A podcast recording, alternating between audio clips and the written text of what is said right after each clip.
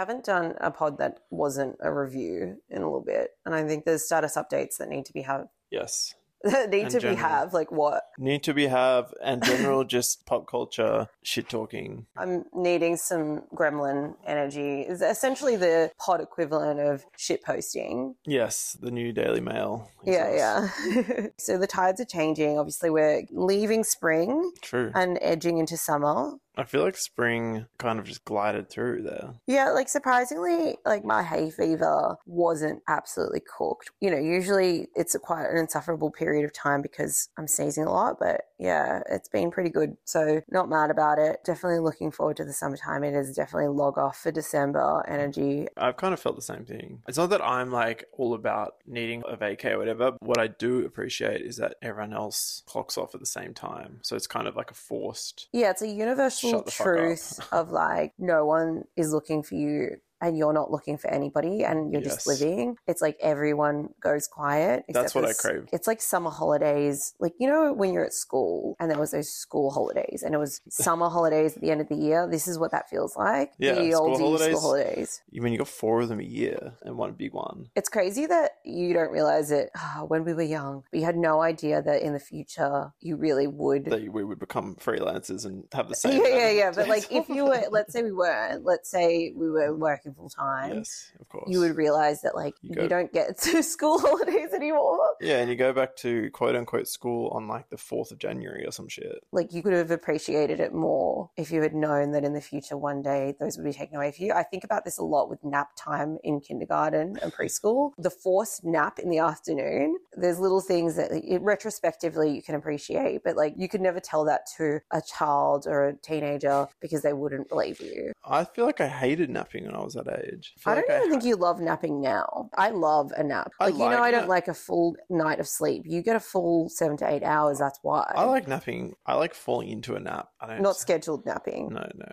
Find that to be that gives me anxiety. I don't know. I just feel like after lunch or like any like somewhere in the afternoon, I completely lose thea- all motivation. Siesta. Yeah, siesta. You like a siesta. yeah, So you saying I want you want to go live in Spain? I didn't say that, but we are going to Mexico next year, so maybe I'll start to integrate it into my lifestyle. Yeah. Some updates from me. This is a big one, actually. It doesn't seem like much, but I recently was like, that's it. I'm fucking dyeing my hair black. Like, my hair is black, right? But I've always had these little, like, colorful little bits. Yes. You Like, know, like a, a- salamander. Axolotl is what you're trying to think of. Or my friend Leo once told me that I look like one of the penguins from Happy Feet. I'd gone through all the colors. Like, I'd gone through Good Dye Young and Manic Panic, did the pink, did the red, did the orange, did the green. And it was just getting to a point where I was like feeling nothing. Your human pride flag. taste the rainbow. I don't know. It was just getting to that point where I was like, oh, I'm not even feeling any joy from these different colors. It was becoming too much work to like upkeep it. Similar to getting your nails done. It's like that first week when your hair's just done and you're like, I look fresh. It Gets to the second week and it's like less fresh. And then by third week, it's kind of looking dusty, but you're holding on and you can't be bothered or you don't want to commit to anything yet. And then by fourth week, it's like gone so far that it's awful. Mm. And also with colors, like you have to like inject that dye like every week. Injects a bit of a hectic. one. Yeah, well, that's what's going on. Really? So, yeah, it was just becoming too much work. And I was like, I don't know if it's too normcore for me to just have black hair. And I think I always have this slight paranoia that I'm just going to look basic. And then I forget that I have tattoos and piercings, currently have tooth gems. Like, I look intense. And now that I've dyed my hair black, it's so black as well. It's not even just like a natural black, it's like jet black. I feel like it's very suitable for the Paramore concert to go Yeah. jet black because you're going to be in a sea of Colored hair. colored hair. You've made a good anti-authority decision. Yeah, and I do think like there's a standard look that I've always had, which is the jet black hair with the red lips. And I found that with these opposing colors, like as an example, having pink hair, you can do the red with the pink, but then when it's got those purple tones, I don't know, it was just like getting too much. And also, it completely affects how I dress. I'm just going to flag it now because this was a annoying situation. But Billie Eilish had the green roots in her hair, right? And that was like the Billie look, even though it was like derivative of a Gerard Way look back in the day. That became the Billie look. And obviously she's like hit that mainstream. So, you know, I'd always get those comments about the Billie Eilish hair. And then, you know, she went blonde, did the other things and it kind of died down and I had the green and I felt comfortable. And then after a while, I was like, you know what, I need to change. And also I don't want to bring up the Billie thing. And then, you know, I went to the pink and then finally decided the red. I think red out of all the colors suits me best. And I forgot that red is the worst color ever to actually keep in your hair. It just bleeds on everything. And also then my sister was like,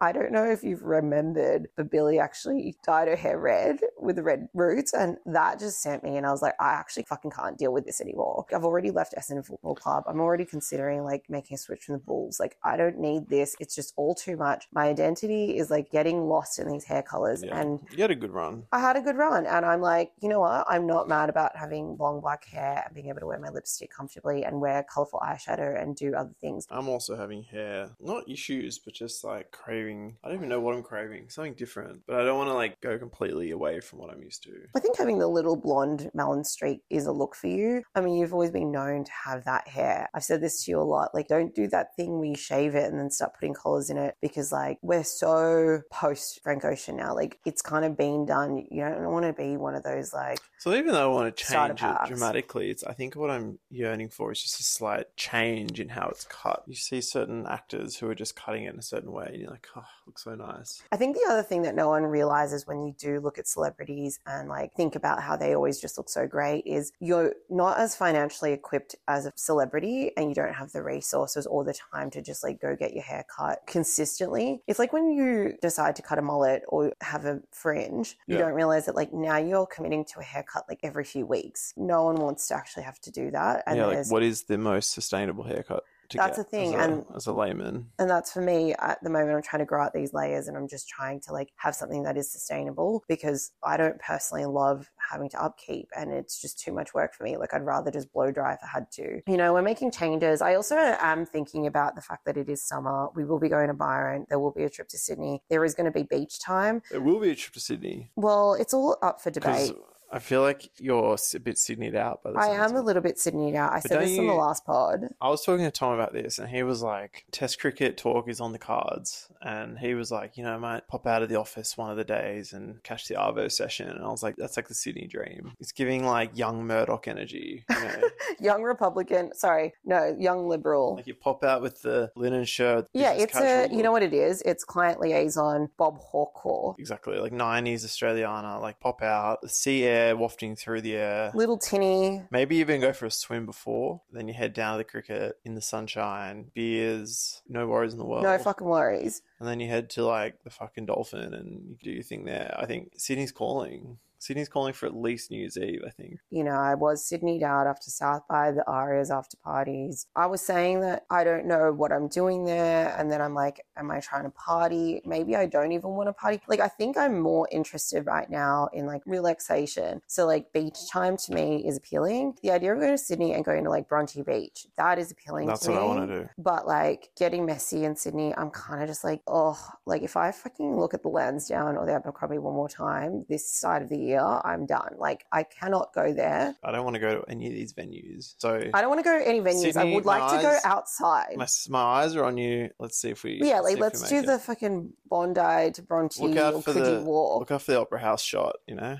Yeah, like keep me near the water. I mean, I think I'm also very, very overdue for a Byron visit. Like it's been a while. I didn't come with you the last time you were up Yeah, there. Like we spent so much time in Byron last year, and there's a wholesomeness that I feel being near that much water and just like nature that I think I'm just yearning for at the moment. Like I have been walking, and we've got Merri Creek and Princess Park and Edinburgh Gardens and stuff, and that's all cute. but like I think I need a forest. Even though I've warmed to Merri, Merri Creek, it's not.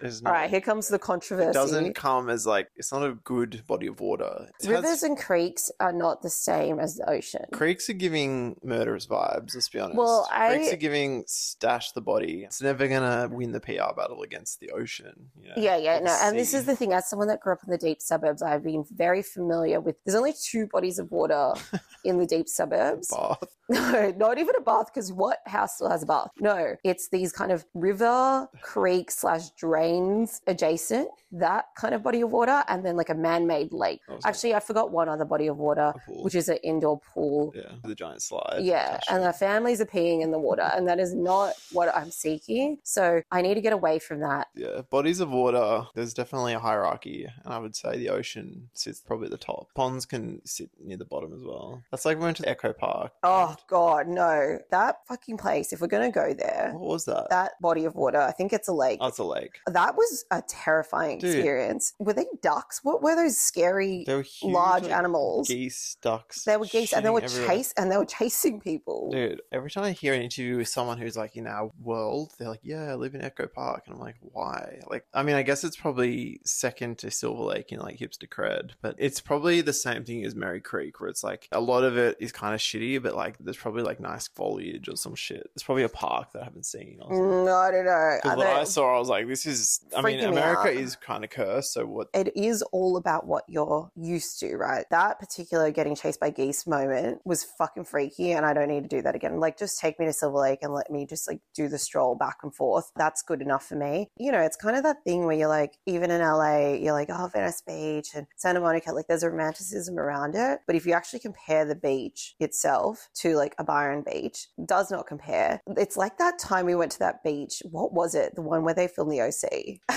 the water was so fucked Yeah. that I remember Joe and Bronte Didn't went we in there. swim as well? Yeah, Joe and Bronte went for a swim and they came running out because they were like a plastic It's 'cause it was near a jetty, and Yeah, and the- are also like I just remember they came out with a plastic bag attached to their leg, Ooh. and that's never a Yuck. good vibe. we are very lucky in this country to have the beaches are universally great. Like Sydney's beaches, Byron's beaches. To be fair, Melbourne has great beaches, but you've just got to drive down. They're far away. Yeah, they're okay. They're pretty good. If you start going down the Sandringham line or towards Frankston line Yeah. and beyond, like the That was beaches pretty nice. good. But again, it's like a different type of beach. Yeah. I mean, we're going to go to Mexico next year. We've already been there once to like tourist city. Cancun, Cancun. off season, And off it was season. it was nice. It was pretty like beautiful. And then you had Boracay, which was like in the Philippines, which was You haven't gone to like the other islands nice. though, like where Puerto Princesa and stuff is. That was crazy. Like Australian beaches are elite because we haven't yet sort of reached that point where hustlers can get on the beach because the beach experience, a big part of it is like it's like the one place in the world aside from like the outback or like the mountains that like no one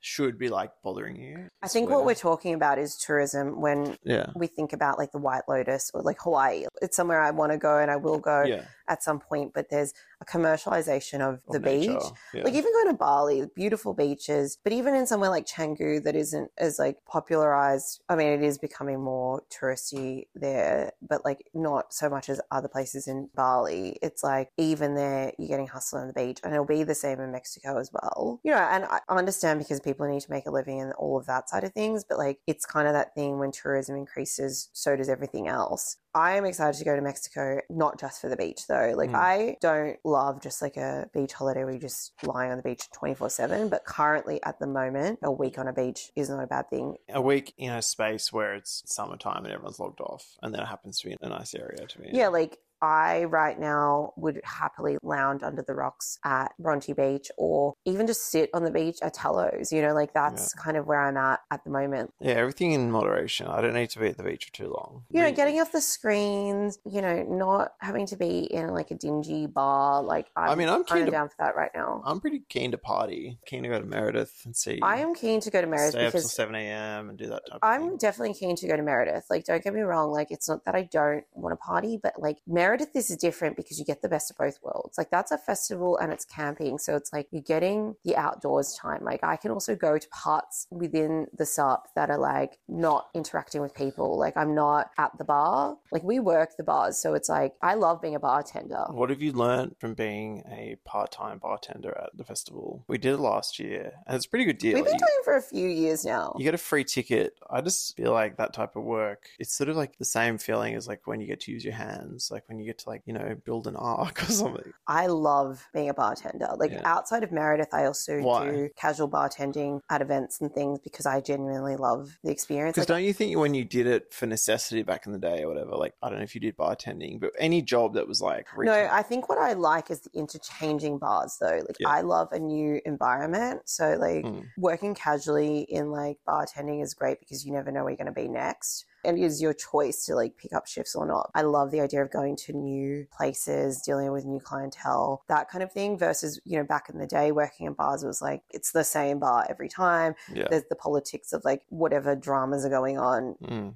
You know, it's a bit incestuous. Like it's just way too hectic. always- I I, like being a drifter, you know, like I love Yeah. coming in for the day and making the place yours for that amount of hours and then never thinking about it again until I'm called in to do it. You know what I mean? Like I just love that idea of actually being able to completely fixate on the moment and Yeah, completely be present and then completely log off. Work incestuousness is just like it's great when you're that age, I guess. I just remember being quite cringe and it's just unnecessary stress. And I feel like everyone's gone through that at some job. Like I had my time in that environment. Like I've worked retail, I've worked hospo, like I've worked in clubs and stuff. Like I don't even think it's about being an age. I think you have to just be in that headspace. Like I find those kind of environments are really great when you're searching for something. When you're Yeah. searching for community or you're searching for new friends or you're searching escapism or romance, whatever it is, like it serves a purpose. That's not the purpose I'm trying to serve now when I say that I love bartending. Like I mean, I think a big part of me loving bartending is I don't drink anymore. That really has changed my ability to like work behind a bar because I don't feel tempted by being around it. I'm not also behind a bar where I'm sloppy. You're not supposed to do that, but everyone does. I actually don't have any prejudice against people drinking. I'm obviously getting energy from other people having fun and Yeah. getting to be that person that they talk to or that like facilitates the fun in the way that like it's very transactional, but as someone that loves to observe other people and do things like pot about it later, I love just like watching people just be the most primal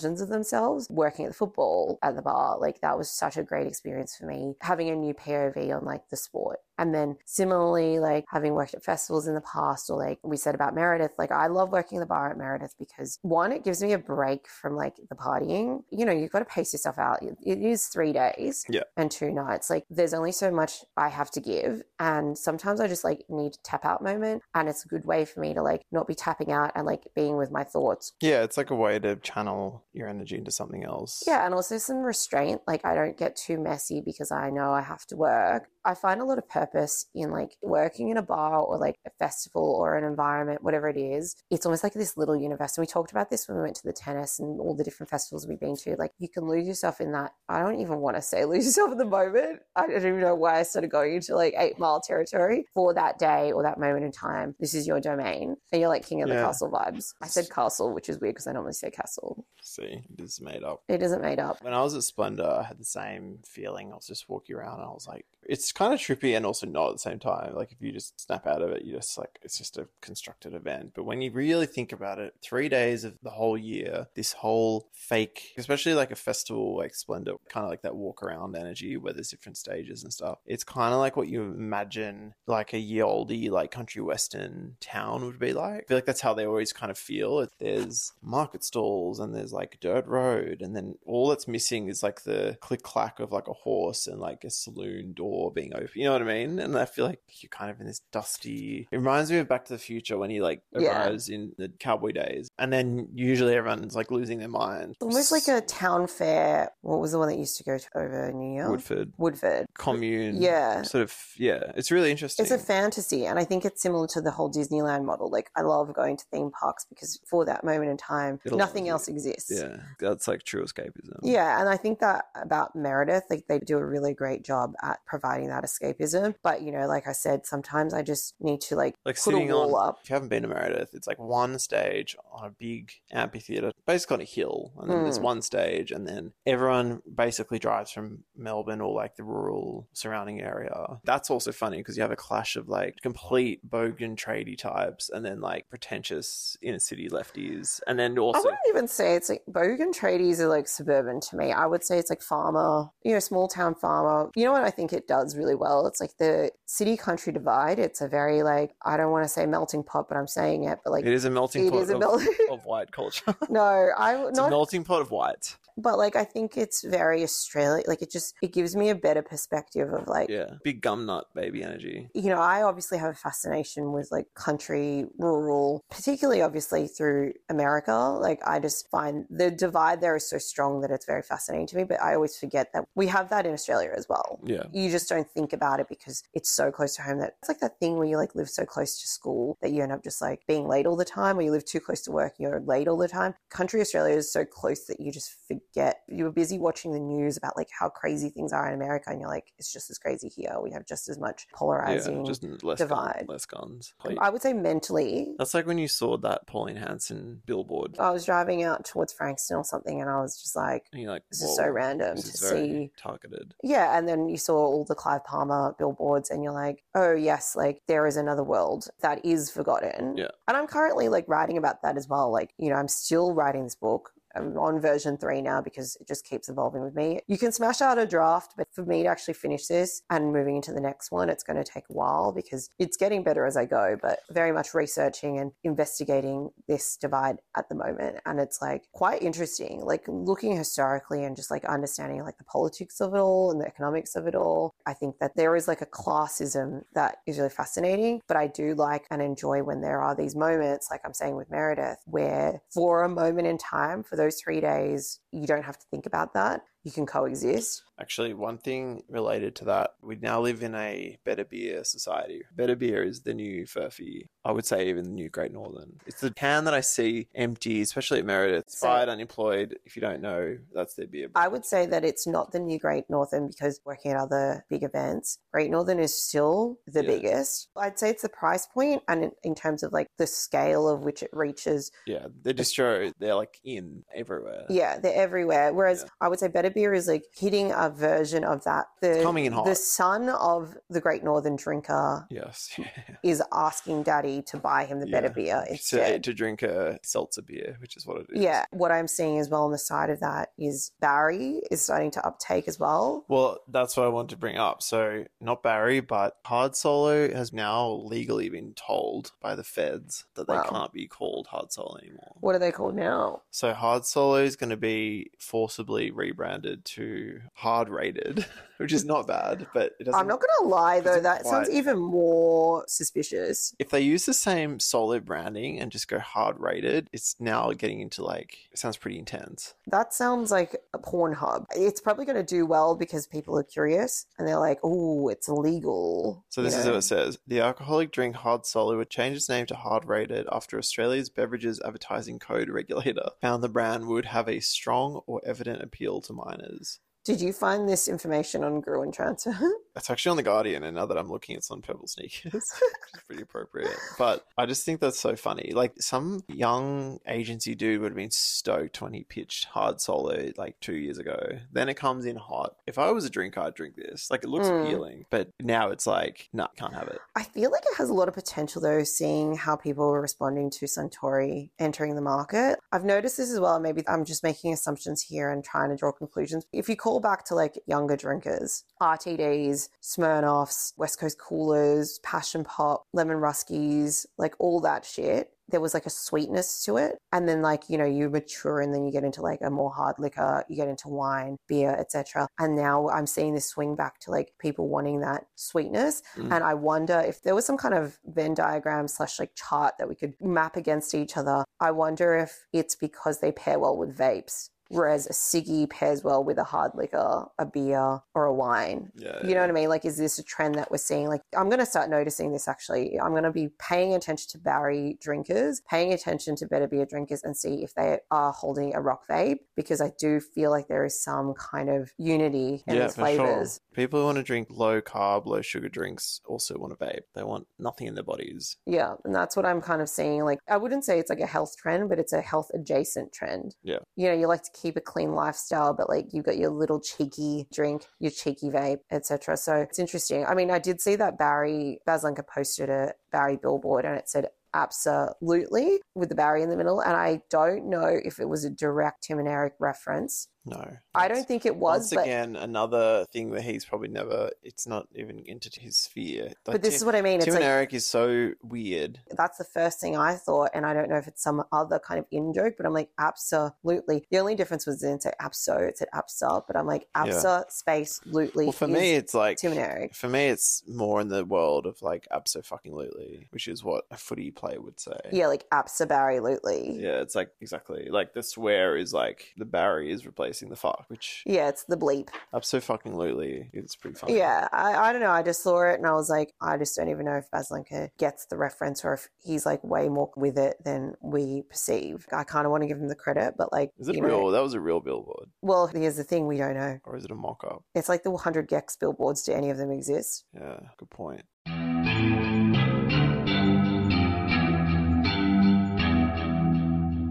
I have two Harry Styles related topics. Oh God! All right. Well, not really. Are you going to talk about CIBI? Yes. So there's two. They're adjacent. We'll start with the quick one, which is Harry Styles shaved his head into Yeah, a buzz cut. I don't know how I feel about Have it. you This seen is, the uh, pic? like this is what we talked about just before about you changing your hair. It's like if you're a hair guy and then you're not a hair guy, I'm like they're two different types of guys, and I don't think that he's a not hair guy. I like him with the little cherub look, but girls and the gays would say otherwise. Have you seen the pic of his buzz? Yeah, I, I don't know. I'm just not feeling it because I feel like it's a statement to have a buzz cut. Like you kind of have to come at the buzz cut with the BDE. Like you need to be like Channing Tatum, like swag. You know what I mean? Like it's just you need to have the energy to go with it. And he's just like the goodest boy. I don't know. You're not David Beckham. You know what I mean? Right. It's like you're Romeo He's Beckham. pretty fit though. I saw it. It's not about being fit. It's about the swag. But I think a buzz suits a fit looking guy because it becomes this kind of one big, like, svelte thing. You know, you're just like, you're smooth and fit vibe. And I think the yeah, buzz- like an athlete, like I said, David Beckham. Like I think of a soccer player, and I'm like, shaved head makes sense. he will have to go through the awkward growth period when he does decide to bring it back. That's the other thing. So he can wear a wig.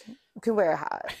I He could go He will wear many hats. Yeah, I'm he sure. literally could do a Jamiroquai if he needs to grow that hair out. It's fine. But I think the buzz. I mean, it's always the thing that a pop star does. Dua has red hair now for the new campaign. He's got a buzz, and he then launched his like new perfume. So there's something about the buzz. I feel like it's quite cozy. You know, you chuck on a sweater. Just don't worry about your hair anymore. Maybe This on a- is the thing that we talked. No, we're talking about it again. Here's the thing, and I learned this when I had a bob cut when I was going through an existential crisis when we first moved to Sydney. You think, oh, I'll just cut it into a bob, and then I don't need to think about it. No, actually, you need to upkeep a bob way more than you have to upkeep long hair because you need to get it cut to keep it fresh, like once a month. Yeah. maybe more depending on how your hair grows. Buzz cut needs to be constantly faded and it constantly needs to be buzzed, or you look like a little hedgehog.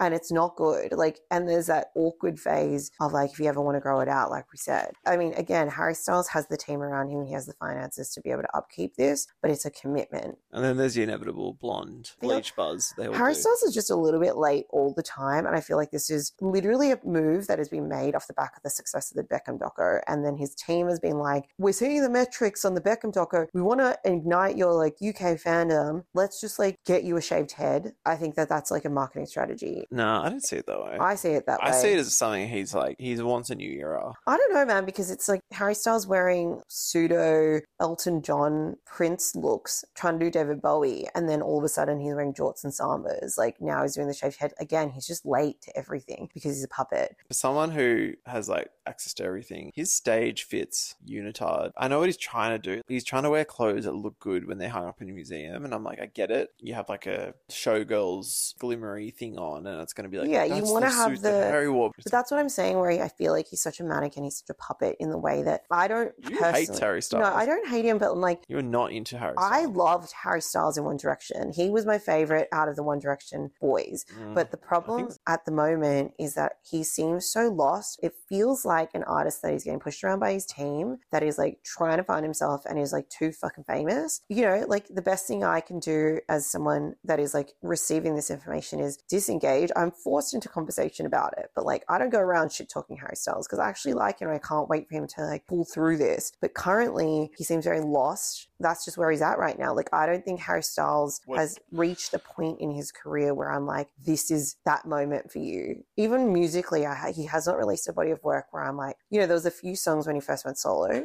like Sign of the Times, great song, but I didn't feel it. Like if I was an Australian Idol judge or the voice judge, I wouldn't turn my chair around. You know when they always say, like a Dicko would be like, I didn't feel it, or you just weren't singing from soul. Like you've got a great voice, but like, what did what did it mean? It's the storytelling. I'm like, what is your fucking story? Who are you? You're a tough critic, man. I'm a tough critic in the way that I'm like, I listen to like emo music. I listen to fucking Ethel Cain. Like, tell me something. Like, this is just the problem with pop music when it's trying to go deep. I think sometimes when it doesn't know how to go deep, it gets loud. And that's what those costumes are. It's like, I don't know how to edge down, so I'm just gonna like make a lot of noise. But I don't know. I just don't think he's hitting the mark on anything right now. What do you make of Jack Harlow's mullet? I like it, but he's looking a little Paul Mescal. He looks like Bizarro Paul Mescal at the moment. Mm, Yeah, dude. Same haircut. He's doing the looks as well in that new video. He's literally like trying to wear these particular type of fits. I don't know. I'm putting them in the same white boy bucket. I mean, Obviously, different swag, but like that's the haircut. I would say the current It Boys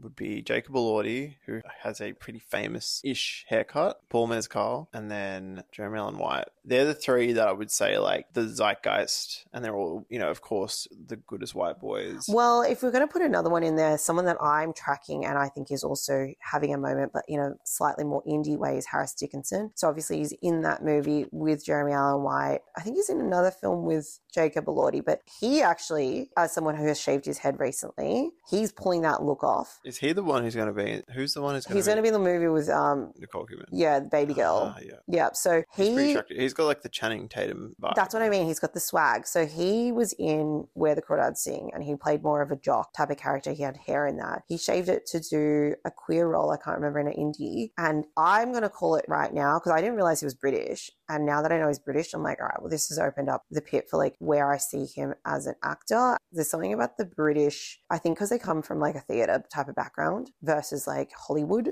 They can go Hollywood and they can also go very Indian. I think Jacob Elordi, obviously being from Australia, is kind of taking this path at the moment. But Harris Dickinson is giving me like Ewan McGregor vibes. Like I'm seeing him as he is at the moment, and I'm kind of looking at train spotting, and I'm like, it's going to take one role for you That's to have a- that cult status. The other Harry Styles related thing, which is not to do with him, but the Melbourne cafe that he was basically, let's be honest, he put this cafe on the map Yeah. just by going there. Like to be fair, he like just went there. He was papped there. Yeah, like he just went there as a guy, got a coffee, and then someone like took a sneak picture of him. And you know, not gonna lie, that's how I heard about it. And then I was like, all right, let's go there. Went there. Well, it's funny because we went there.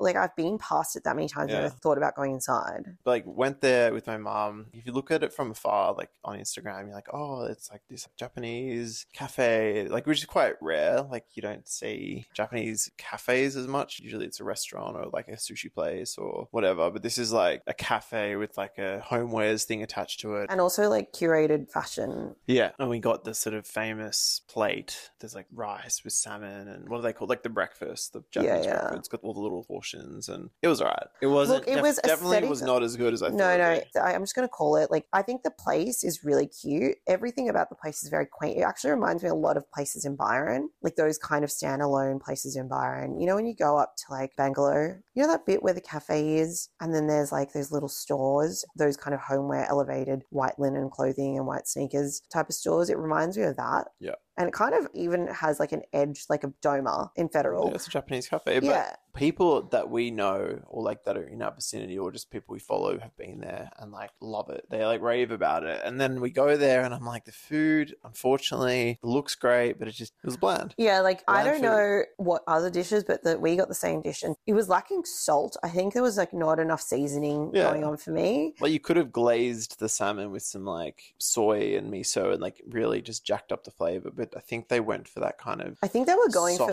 minimalism. yeah, like soft food. It's like nothing too much, and Yeah, like, like inoffensive. you can still be salty. I think that for the price that it was, yeah, it was like twenty six Yeah, like, plate or something. quite That's a a small lot. amount of food for a high ticket item. Also, you know The what? hype around it Well, kind of yeah. yeah is where the This is the thing. It's from. not like he went there to like blow it up. It's not like he even co-signed it. I think he literally got a coffee and it was gone. But obviously, you see Harry Styles in this like Melbourne cafe. It's going to attract everyone. So anyway, it's obviously attracted all of the 1D stands and Harry Styles stands in Melbourne. They must have had a booming business for the last like year and a half. Mm. And now they've banned photos or videos when you're inside there. They've banned it. I feel like they're pretty pure. If you go in, you're like, oh, this is pretty like traditional. Like, and also like serene, like it's got a serenity in there Yeah. that like maybe vloggers and TikTokers oh, doing dances and freaking out and like making all these loud reviews and stuff are probably Oh, really man. annoying. You know are those like vlogs with the voiceover? Yeah, like those would be happening and disrupting the serene vibes. Yeah. The interesting part is that there's a cafe like taking a stand like that. Well, it actually is a quite a power move because if you think about like a luxury store, it's kind of like don't take photos, or if you go into supply and they're like no photos. Mm. I always call back to being in Italy and going to the diesel store as the new line dropped and they were like no photos. Yeah. I think that it kind of gives like an air of elitism and almost like that idea of, you know, holding the line outside the club to make it look busy. It's that vibe of like, it's quite proper in here. Like, I think it sends a message and it'll probably make people want to go there even more because now you can't even just like see it through a POV of someone's social Yeah. media. Like, you actually have to go there to experience it. I guess they won't lose business. They'll just lose people making content in there, but people will still be like curious to go see where Harry Styles got coffee once. yeah, like mean? you'll never be able to pull that article down. You know what I mean? Like you, they will never be able to pull the right wing media articles down. if you want to go to where else Harry Styles went, he probably went to Gimlet. That's yeah, good luck getting a booking. um, you know, he probably got room service at the Grand Hyatt. So I don't think he was staying at the Grand Hyatt. Where do you think he stayed? I think that a strong move would be to put people into their own like penthouse Airbnbs. I guess also they probably need the security of a hotel though. If I was a touring artist, I would want to stay somewhere more modern. I'd be like, I want to be in a nice room in the QT. Yeah. You know what I mean? Like, yeah, yeah. I don't love old hotels. I used to do these things called practice vacays. So me and Maribel and Jay would like book these hotels. You know, it's a very suburban thing to like get a room at Crown, but like I'd do it at like the Stamford or Was Grand that- Hyatt, just a staycation? kind of a staycation because I just want to go use the pool. You were there before it was called staycation. Yeah, like I basically would just do this where I'd sometimes just book it for like a weekend to just not even to go out or anything. It was just Yeah. like I just wanted to go there where Fresh- someone else fresh linen. Yeah, fresh sheets. I get to watch TV, I get to order room service, I get to use the pool, get to wander out into the city, do whatever I Yeah. want, and no one's bothering me. And like that's something I used to do. Like I always talk about the pillows in hotels. Interesting concept. Yeah, and I feel like You should just I've never there. loved those kind of older hotels. You should just do that and steal a pillow because you want a new pillow. I'm not gonna lie, I've actually done that. I can't remember which hotel it was. I did it. It was a very long time ago. Don't send the cops or anything. I can't remember if it was like in that time I was running events, unnamed client events. Maybe Dripsy was there. It could have been at Adelaide Hotel. Or maybe it was in Sydney. I just remember being like, I love this pillow. I'm gonna sneak it out through my suitcase, and I got it out. And I don't know what happened to the pillow, but I do remember I, I've done this before. I think it's fair. Like, if you find the pillow and it's a hotel, if it's the one, you can't not take it. When you find like the thing, whether it's like the brand of peanut butter or like the fry pan or whatever, you got to take it. You got to just do it. You got to risk it all. Yeah, I mean, you could also just look at the brand of the pillow, but that's you know that's a whole different conversation. Yeah. You also just got to take fate into your own hands, which you did. I mean, look, there are risks. Like, it's going to be kind of hard to explain how this pillow accidentally fell into your bag. I mean, maybe this is just like such a ethnic mum thing to do, like Filipino auntie move, but like, you know, it's like taking the silverware. The, From where? you know, like that's the meme where it's like you're just putting like silverware in your handbag at oh, hotels, Oh, that type- restaurants, whatever. I thought you took him out. No, I I- didn't actually do it. No, literally, when you said silverware, I thought of the AFL Grand Final trophy. Okay, well, Because- no. because they always refer to that as like taking home the silverware or like taking home like the medal at the Olympics. No, I did not- actual silverware. yeah, no, actual silverware. Isn't that what people used to do in share houses? Like that's like the classic share house movie where you come home and it's like one of those like pint glasses with the little like hump on the side. You know the ones. No, the classic share house. This is like the bleak part of share house life. But when you worked in any kind of office, let's just call it the call center because that's usually where it's happening. Yeah. Or uni, you know, the toilets where they didn't have the locked, you know, sometimes they have those locked toilet roll holders. There's like three in there, they're locked in for the extras and they drop down or whatever. They wouldn't lock them. People have so much trust now. But like there was a time where if you left a toilet roll unlocked, that would get stolen and taken home to the share house. And you just be smuggling them home. And or you'd be like Yeah, waiting like- for a half roll and you'd like pull it out of there and you'd have a lot of these little half rolls in the share house. But what about who gives a crap? Like individually packaging each roll now. But that's what I was saying about the trust. I see those in these cafes in the inner north They're and inner west. swiped so regularly. Yeah, like they just put them out for display, and I'm like, I'm not doing it, but a different me would. Yeah. yeah. You would hope that maybe times have changed and people aren't pulling this Nah, move. People are definitely swiping. If you see someone take their tote bag to the bathroom, like it's on. Like that is being, that. well, the thing is, I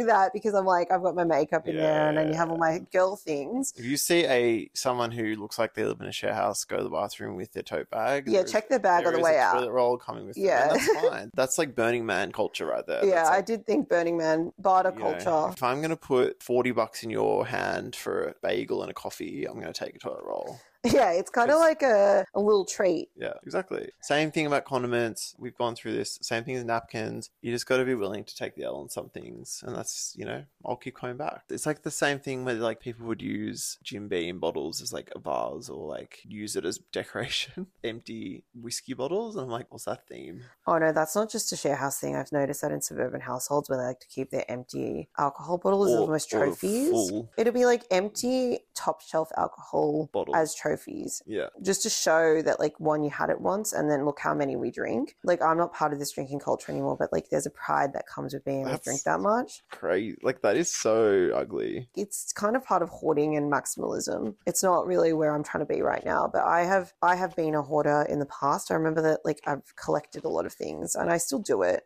I just did a cleanse before. I was like, "Yeah, some of these books have got to go. I don't know how I collected all of these. Yeah. I also wanted to talk about this is very niche, but I feel like we can expand on it and make a lot of sense of it. There's a certain like running path that's near our house, and I won't dox us, but it exists and it's real. And we both go down it several times a week. And yesterday, you went down it and you said that an old lady came up to you and told you your torch on your phone was on. It was so fucked because I had my head, my AirPods were in, and I'm just like doing my thing. And I'm like, you know, when an old lady like approaches you, she wasn't that old. Like, she was just a retiree. She could have been anywhere from 60, 50 to 70. I don't know actually know what's the retiring age. Probably 60 plus. Uh, She wasn't like in this economy. super old lady, like, are you okay? Like, where is your family type old lady. It was more oh like, Oh God. you know, she's just, so fucked up the way you described that. well, it's like there's different Are genres. okay, old lady? No, it's like when an old lady approaches you, oh like, your immediate response is like, Oh, man. what could like she didn't just approach me because I had the AirPods in. She kind of tried to get my attention, and then she like tapped me like physically to be like get my attention. So I had to take She's the AirPod out. opposite you. She's or- walking towards me, Okay. and I was like, okay, it must be an emergency. She's like really needs to let me know something. I was like, is she lost? Does she need help? Yeah, you think you're about to be a good Samaritan. Yeah, like I'm like, well, Selena told me once that if you ever see old people on the street and they need help, you never know that it might become your secret benefactor one day. You might get written into the will, and also you know the kindness out of your heart or whatever. But like, always good to help What if it's out. an old man? Well, it depends on if the vibe is creepy. But anyways, the point is would she she taps me and I'm like, take the AirPod out, you know, got my nice voice on. I'm like, hi. And No, she's like, your I've- torch is I've on. witnessed- Your torch is on. And I was like, oh, thanks. Headphones in, torch off, and humiliation settles in. So How did she So even see it? I don't know, dude. I was just like, Why I was your phone facing forward? because I'm looking at it. You see, that's something you do, which is crazy. You look at your phone intently whilst you're moving. It depends. Like if I'm on, That's crazy behavior. Like, what I'm not you, gonna do that when I'm crossing a road or if I'm like near Oh. traffic. you might? like- like I've seen you do that. It depends. I always a- gauge the It's a big- situation. That's a big cause of like road accidents. Is like people on their phones, like just walking across streets. I mean, am like kind of like you know I'm bumping my Depop items. I'm like cr- kind of having a browse, just checking my emails. dude, bumping your Depop items on the move is I have ADHD. Scenes. I need to be doing multiple things at once, or else I get like existential. You're very much like talking neurotypical right now. Were you potted up? Were you listening to anything? Yeah, What were you listening to? I think I was listening to the Friday Night Lights podcast. It's not only football whatever. So, anyways, that happened. I was like, on. oh gosh. I mean, I think it's interesting to talk about this path because I've seen some absolute scenes on this path, which I just think are worth noting. As per in Friday Night Lights, I'm punching you the ball like a quarterback, and I want your take on these things. Alright. So, first thing is I cross the road onto the path, and then zips past me is like a 60 plus year old couple on a tandem bike, tandeming. yeah, you told me about that. And I was like, this is really not it. Like tandem bike, dad and daughter, dad and son, you know, mother and son, whatever. I'm like, I get it. But like two fully grown adults on a tandem bike doesn't make any sense. Like, what if you have to scale a hill? I'm giving it context here. I feel like maybe they were going to couples therapy and then they needed to have like some kind of group bonding experience. They need to learn to trust each other again. They need to work as a team in unison. And maybe the therapist had been like, Have you thought about a tandem bike? And I feel feel like that could be a reasonable, rational explanation for what you witnessed. I mean, yeah. And then I saw another one. It zip past like two minutes later. Like, older couples, like this tandem bike day or something. Were they together, like in a group? No, like, separate couples. Another explanation could be, you know, in Byron, there's those like bike rental places. Or like when you go to like Santa Monica, Venice, whatever, you can rent a bike or, you know, think about Lime scooters and bikes around, whatever. Yeah. Maybe somewhere along this path, there is someone leasing out these tandem bikes. And it's one of those situations where you're like, why not? I mean, I'm already apprehensive, but interested in like getting one of these Lime bikes or Lime scooters. It's kind of embarrassing. I don't think it's embarrassing. Every time I go to like cross that realm of like, I'm going to do this, because I don't own a bike or I don't own any type of transport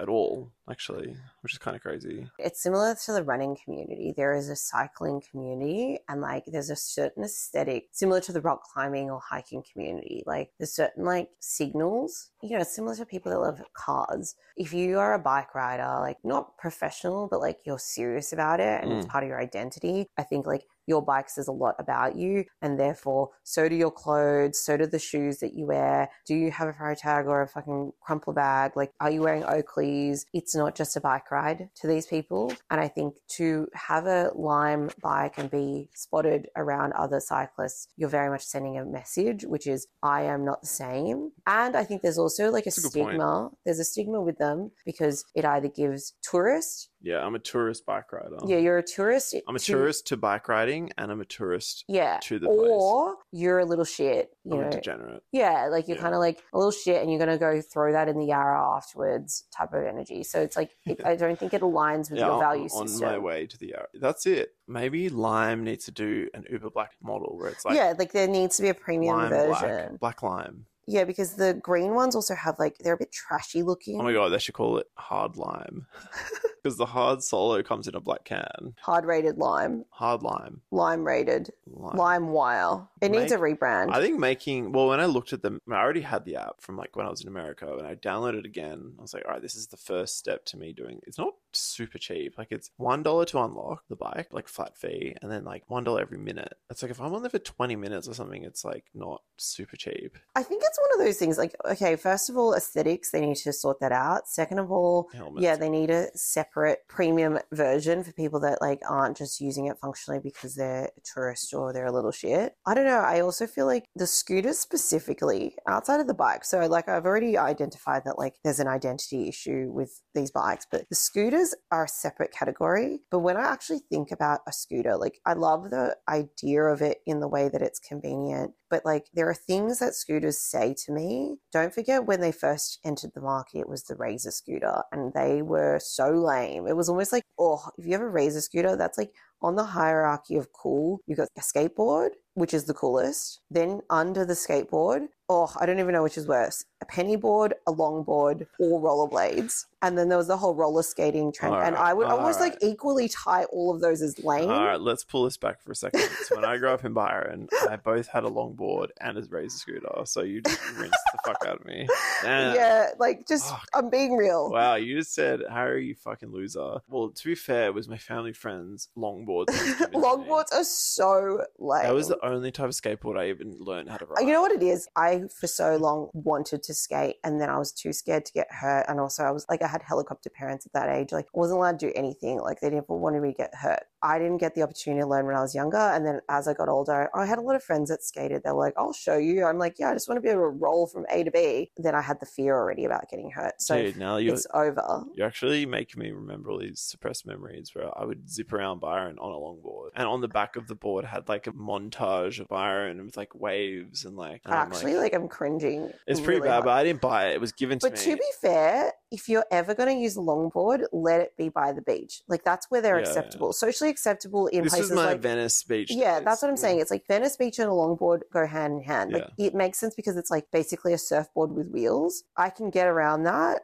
It's more socially acceptable than if you ever fucking tried to do that here. I would be laughing at you. No, As for a razor scooter, I feel like I was like nine though. When yeah, but you're also a child. That's different. Like if you're a So full you're grown adult adults. on a longboard, there's no sex appeal with longboard. That's just how I feel about it. And I Mm. would say that a lot of people would agree with me. Pennyboard, I thought were kind of cute because they're so little. I did have one of those as a kid which I didn't want to get hurt. Also, my child is like a mini skateboard, but like as a fully grown adult with a little penny board, lame. Why is it so small? Like, what's the point? Just use your feet and walk, you weirdo. You know, Razor Scooter kind of sits within the BMX world to me. That's like the extreme sports world. Like, they're just trashy. They have this connotation of teenage boys with their Razor scooters. Yeah. And then the other side, which is even more lame than that, is the tech world with the scooters. Yeah. It's giving Silicon Valley Android version of an Apple Watch, Android version of AirPods. Did you mention Casey Neistat electric? Oh board? god, and that's what I mean. Casey Neistat. I love Casey, but like he is the He's so example of why it's also dorky. Yeah. Like everything about that is dorky to Yeah. me. Yeah, but this is the thing. On this path, I've seen so many different things. You see how different people are like doing their thing, and you're just like, wow, this is like